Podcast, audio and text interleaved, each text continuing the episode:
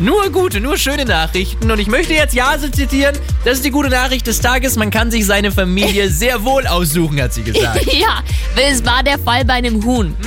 Dieses Ei von dem kleinen Küken ist nämlich bei einer Gänsefamilie gelandet. Und dann ist dieses Huhn aufgewachsen bei den Gänsen. Und was machen Gänse sau gerne? Ja, planschen? Ja, schwimmen gehen. Und dann gibt es ein Video von dem Huhn, als erwachsenes Huhn eben schon mit der Gänsefamilie, wie die zusammen schwimmen. Und es ist so schön, es hat mich so glücklich gemacht. Weil du das vorhin so zu mir gesagt hast, man kann sich seine Familie sehr wohl aussuchen. Wärst du jetzt auch gerne in der Gänsefamilie? Na, wenn du mich so fragst, ich bin mit Nils Holgersson aufgewachsen. Kennst du es noch? Ja, klar. Hier ist ENERGY. Schönen guten Morgen. Morgen.